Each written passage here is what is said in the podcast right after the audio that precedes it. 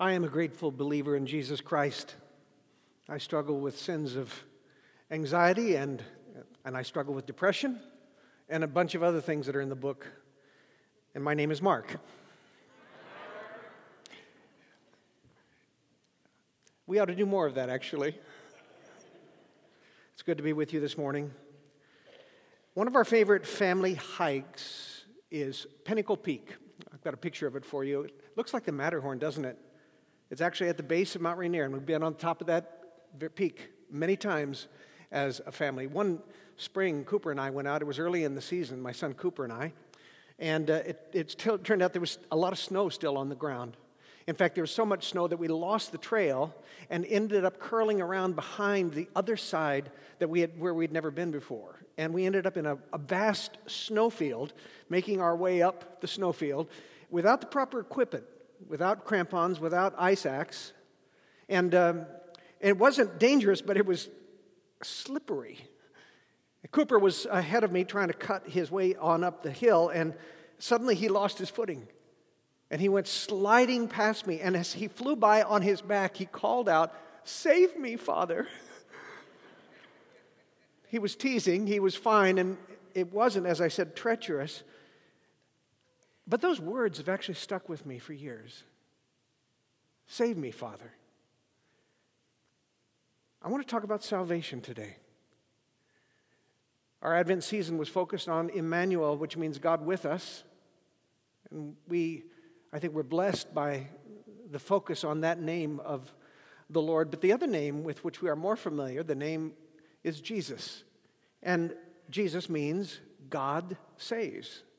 Did you know that? Uh, when the Gabriel, uh, angel Gabriel announced that Mary and Joseph were going to have this child, they were told to name him Jesus because he would save his people from their sins. And then 33 years later, when Jesus made his way down from the Mount of Olives into Jerusalem on that day we call Palm Sunday, the people gathered around him and they cried out, Hosanna. Do you know what Hosanna means? It means, save us, we pray. Save us. Salvation. Salvation is such a churchy word, is such a religious word, and we use it so frequently and so easy. I think sometimes we forget how wonderful it is that we've been saved. We've been saved. Peter never forgot it. He never forgot how wretched he felt when, after bragging that he would be the last of the disciples to deny, he would be there no matter what the others did, when, when he claimed that three, three times he ended up denying the Lord. He never forgot that moment. He was gutted with shame at his failure. It says he went out and just wept for his abandonment of Jesus to the clutches of the Romans. But after his resurrection, Jesus met with Peter again. I, I love this scene in John chapter 21. He met him on the shore of Galilee, took him aside after he had made breakfast for him. He didn't make Peter come crawling to him, nor did he wag his finger at him and say, See, I told you you deny me. Instead, he said three times, I love you, I love you, I love you. He forgave him, he restored him. In that moment, he saved him. He saved him. And Peter never forgot that. In fact, he declared the salvation of Jesus for the rest of his life, right up until the moment when Emperor Nero, remember that nasty guy that we talked about last week? Emperor Nero crucified Peter because he refused to deny Jesus this time. In fact, if you'll take a look, uh, Peter, Peter was, uh, didn't even count himself worthy to be crucified in the manner of his Lord. And so he asked to be crucified upside down. This is Caravaggio's rendition of it, a depiction of it, which I find to be so powerful. He was not worthy because he loved his salvation, his Savior, so much. A few years before Peter died in Rome, he wrote to a group of believers who were scattered through the northwestern part of what we call Turkey today. These were spiritual exiles who were living in a very hostile world. And Peter, in this writing, reminded them, we talked about this last week, that God had chosen them. They were the elect of the Heavenly Father. God had chosen them as His children, He had written them into His will, and He had granted them an inheritance that was, as Peter puts it, imperishable, undefiled, unfading and then he goes on he says, a salvation ready to be revealed in the last time. A salvation ready to be revealed in the last time. Typically, when we read the words last time in Scripture, it, we ordinarily assume that it means the end times. That time when Jesus will return to the earth and restore everything to himself. But that word, last time, it can actually, actually mean something else. It can mean the worst times. When worst comes to worst, he said, a salvation ready to be revealed when worst comes to worst. So when Peter was, what he was saying, I think, to these spiritual exiles was no matter what it is you're going through, God has already saved you. You need to remember your salvation. You need to claim your salvation. You need to cling your salvation. You need to treasure your salvation no matter what, especially when worst comes to worst. We too, beloved, are spiritual exiles. And as I made the case last week, we too are living in an unbelieving and increasingly hostile world, aren't we? where to be a follower of Jesus is no longer a laudable thing, no longer viewed as, as a beneficial thing to our society. So we're living in harder times to be followers of Christ, but God has saved us. And I want to reflect this morning with the apostle on how wonderful is our salvation. Turn with me to 1 Peter chapter 1 beginning with verse 6. Again, it's near the end of the New Testament before Revelation. A little further earlier than that, still. Starting with verse 6. Verse 6. In this, he writes, in this salvation, in other words, based on the previous verse, in this salvation, he writes, you rejoice. Though now for a little while, if necessary, you have been grieved by various trials so that the tested genuineness of your faith, more precious than gold, that perishes though it is tested by fire, may be found to result in praise and glory and honor at the revelation of Jesus Christ. Though you have seen, not seen him, you love him. This is to us too. Though you have not seen him, you love him. You Though you do not now see him, you believe in him and rejoice with joy that is inexpressible and filled with glory, obtaining the outcome of your faith, the salvation of your souls. This is the word of the Lord. I'm also grateful for how Gunnar aligns the, the hymns with the text of the morning and the, those last verses of How Firm a Foundation, uh, where it talks about the uh, testing of our faith, the, though it be burned like fire and the dross comes to the, it was just wonderful. Such a wonderful alignment of our singing and our worship and the scripture this day. The first thing that Peter points out in his letter to his beloved Christian friends is this our salvation is precious. I wonder if you saw that. Our salvation is precious, more precious than gold, he says. I want you to just think about the word salvation. Again, it's a churchy word and we have used it so often, but think about what it's saying. It is a saving. How precious is it to be saved? There's going to be a little crowd participation here this morning. If you have ever had your life saved by someone, raise your hand. Look around. Wasn't that precious? If you have ever saved someone's life, would you raise your hand? Uh, fewer. I, um, I did once. It was a little girl named Maria. She was drowning in a hotel swimming pool. And I pulled her out. And the look on her face when she was saved was, I will never forget it. Hands up if you've ever been saved from a health scare that looked really treacherous. Raise your hands. You know I have. 19 years ago, I fell on my head on the ice in Sun Valley, and they described my condition as grave. This church was praying that I would be saved. And God, in His mercy, did. He saved me. How about this?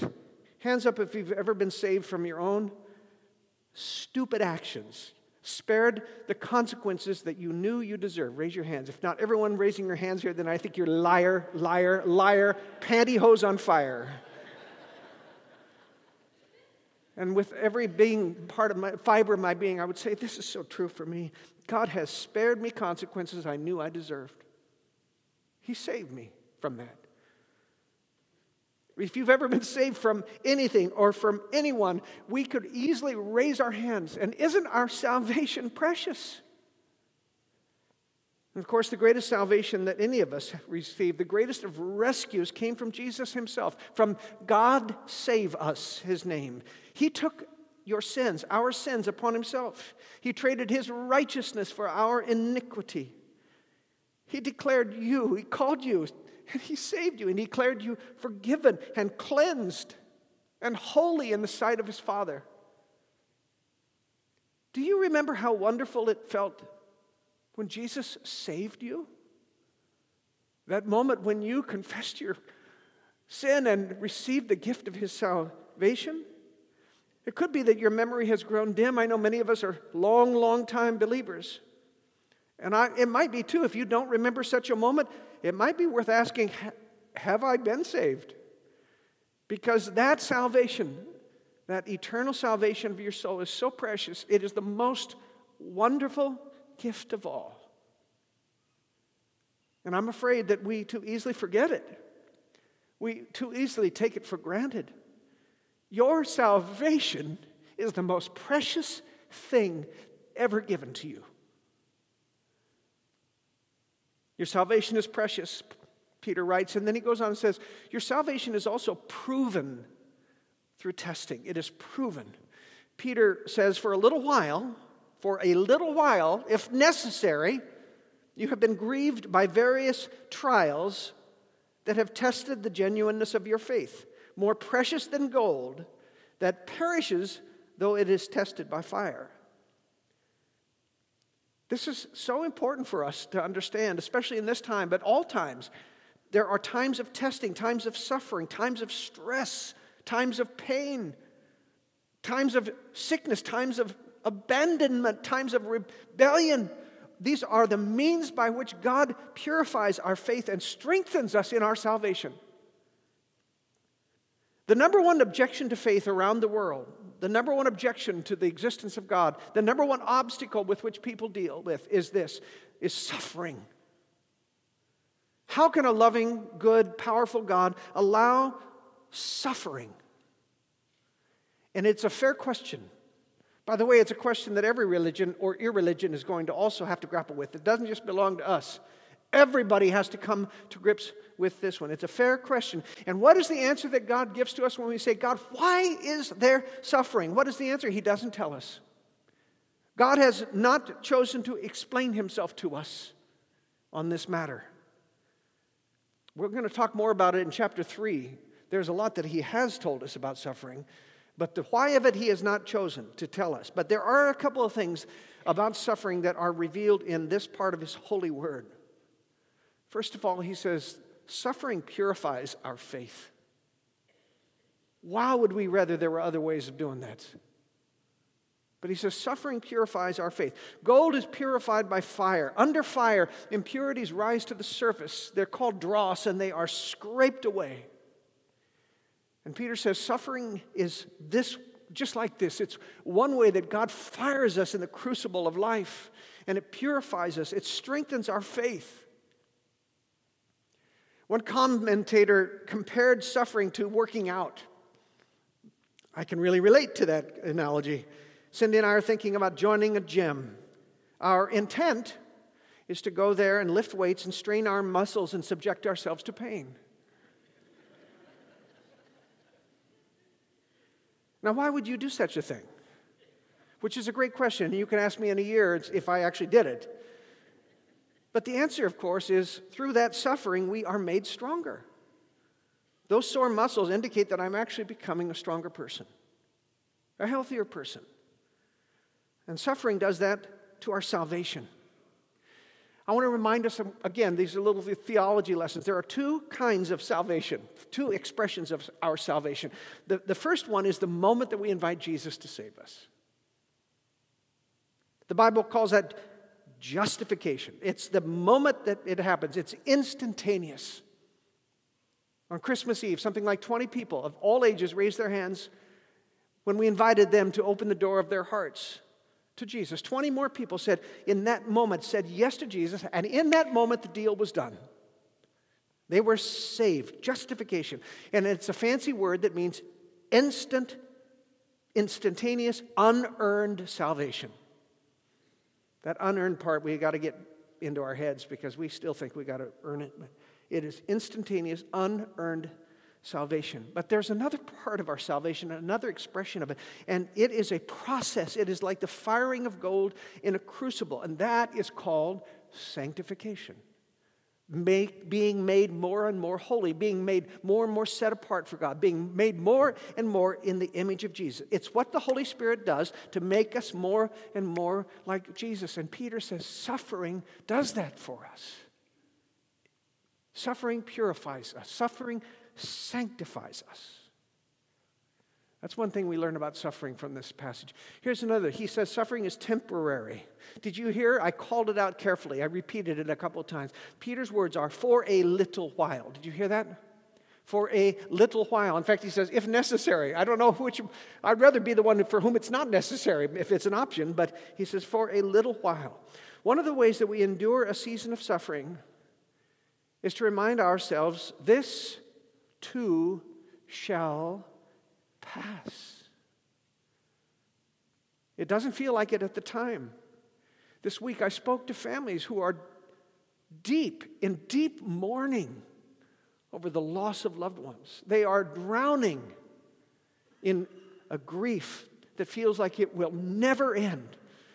Any of you who have lost your spouses or lost loved ones, you know what that feels. You feel like you're just barely can take a breath and you think it will never end, but it will. Peter says, For a little while, this too shall pass.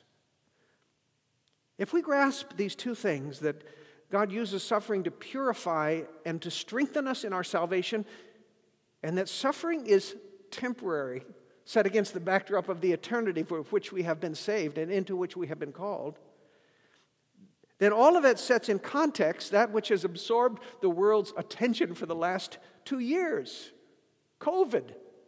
The whole world is focused on the suffering that COVID has caused. Headlines continue to fan the fires of fear. COVID is an enemy, it is a foe to be defeated. And of course, that's true in one sense, isn't it? COVID is a dangerous enemy, and we can prove it right in our own church family. It deserves our attention, it deserves our response and our vigilance. But here's the, here's the tough thing I'm going to say. If we really believe what Peter says, then we can declare with full confidence that COVID, even COVID, is a servant of Almighty God. Do we dare say that? I dare say that.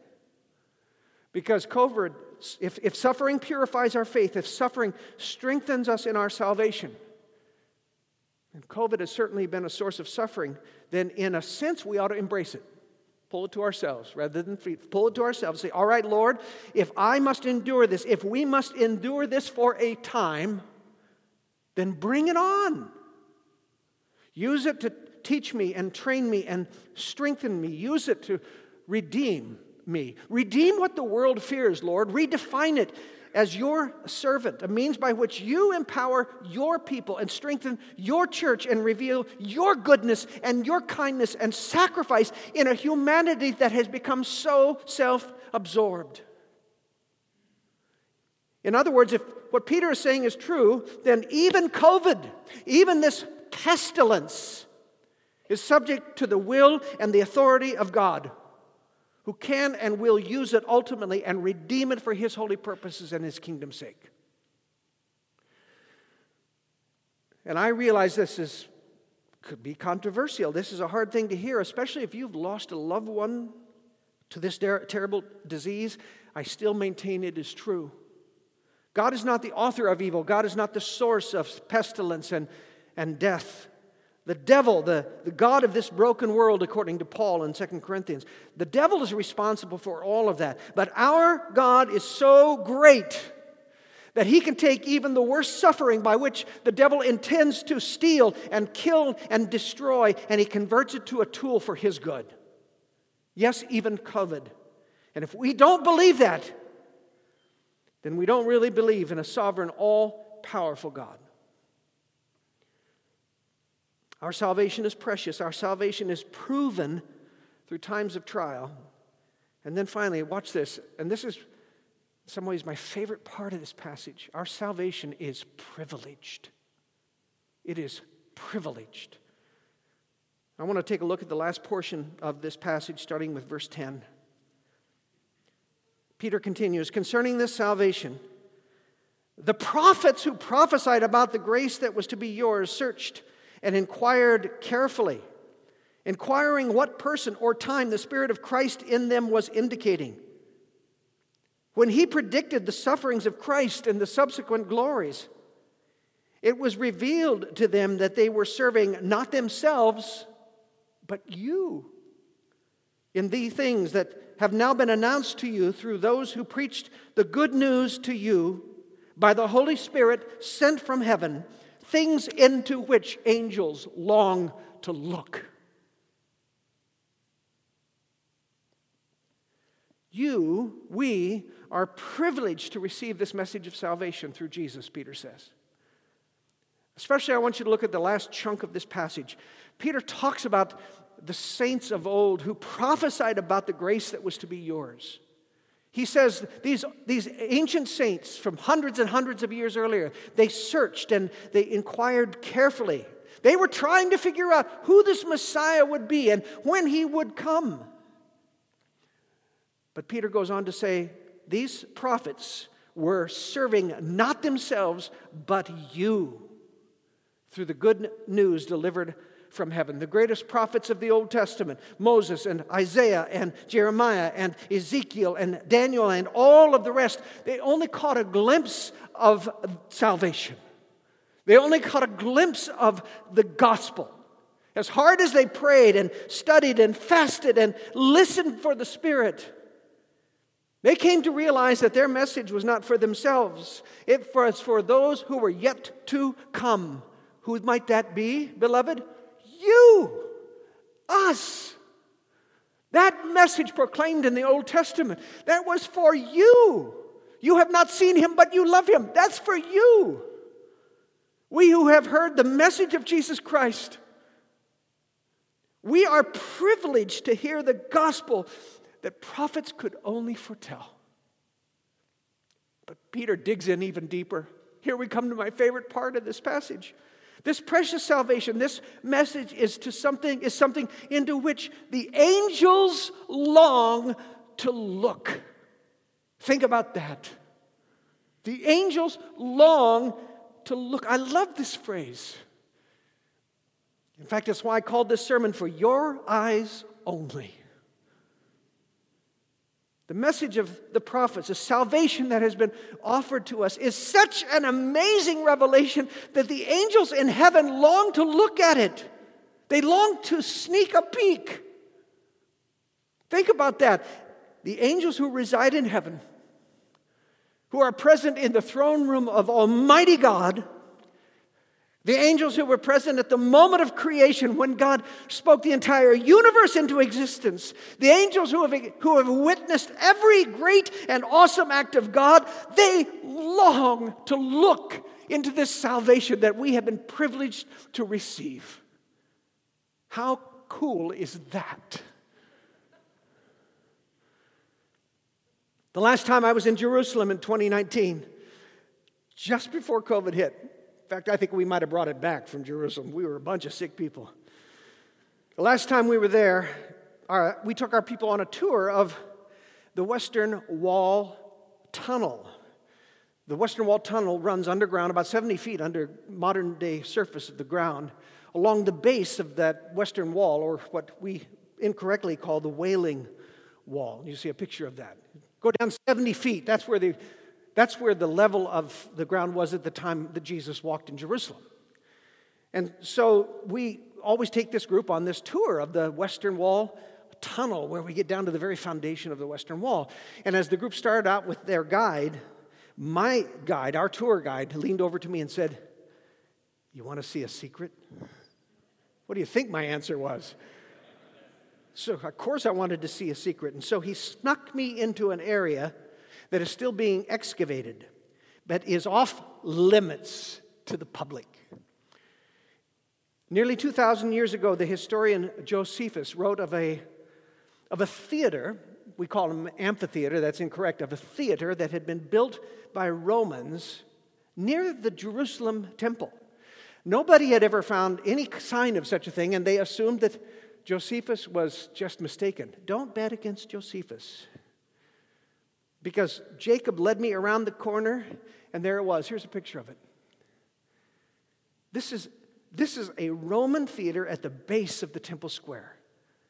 The, and the rumors of its discovery are flying around the community. People can't wait to see this unbelievable historical discovery, which won't even be open to the public for years. They long to see it and can't, but I did.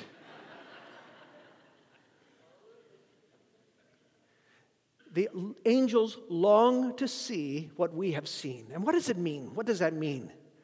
I think it's this only those who have been saved can really experience the depth of what salvation means.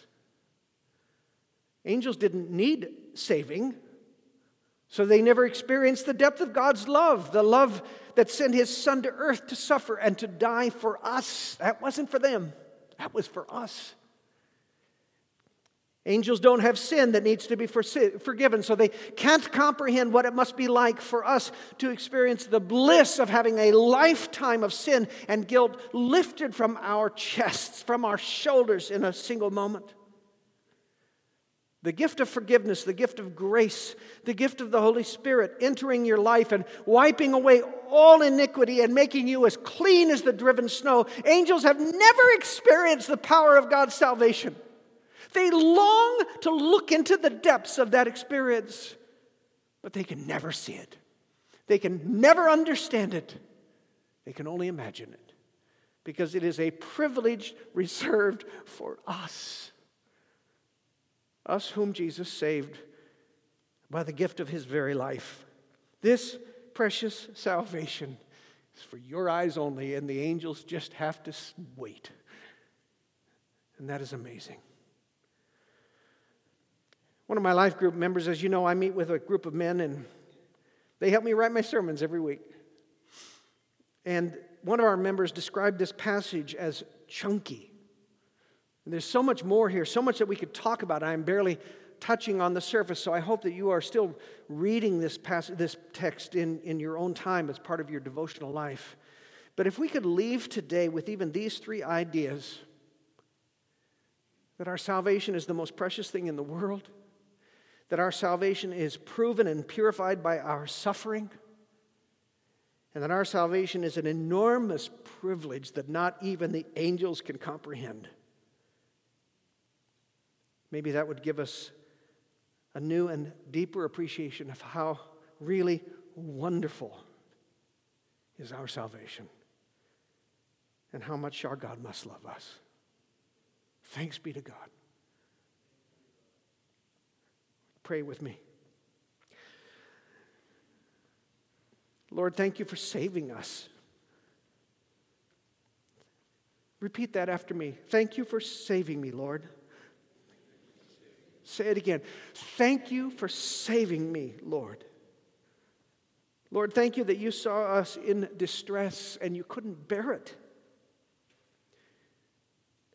Thank you, God, that you sent your Son on a rescue mission. And that by his sacrificial death, you have wiped away every bit of sin and shame that wants to stain and clean us, but cling to us, but cannot. Forgive us, Jesus, when we take this precious gift, more precious than gold, for granted. Thank you that you are so powerful that you can use even our suffering to prove and to refine our salvation. And thank you for this great privilege. That which the prophets only glimpsed, glimpsed that which the angels can never experience, you have given to us by your grace.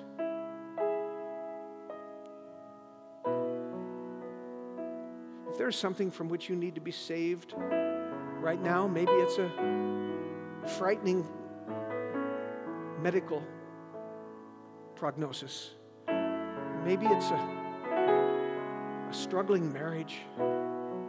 Maybe it's kids that are going their own way, as I talked to one heart sick dad. Maybe it's finances that are kind of crumbling around you. Maybe it's sin that you just, it's an abiding sin that you cannot break free of. If there is something from which you want Jesus to save you, every head bowed, every eye closed, just raise your hand right now. If there's something that you want Jesus to save you from, raise your hand right now as a testimony, as an assertion in your own heart. Lord, you see these hands that have been raised. They are crying out, Hosanna! Hosanna, save us. And so, Lord, would you see them and would you answer their prayer? If you've never if you've never invited Jesus to be your savior, if you don't really even know what it means to talk about salvation because you have never experienced that, again, every head bowed, every eye closed, would you raise your hand right now and say, That's me. I never, I've never asked Jesus to save me. I see your hand. Then join with me in quietly praying this prayer one more time. Lord, I'm sorry for my sin, for my rebellion, for running away from you. Father, I'm sorry. Jesus, thank you for saving me. And please, Holy Spirit, will you make me into the person I was created to be? Pray these things in the name of our Savior.